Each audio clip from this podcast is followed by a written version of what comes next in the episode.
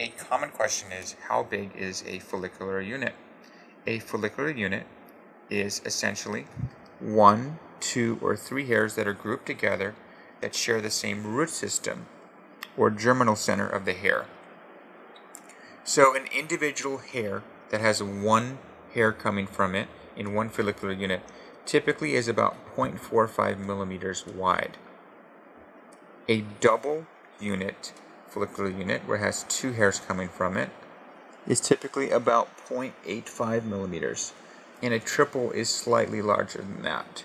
For that reason, I like a 0.9 millimeter punch size as the best punch size for most patients.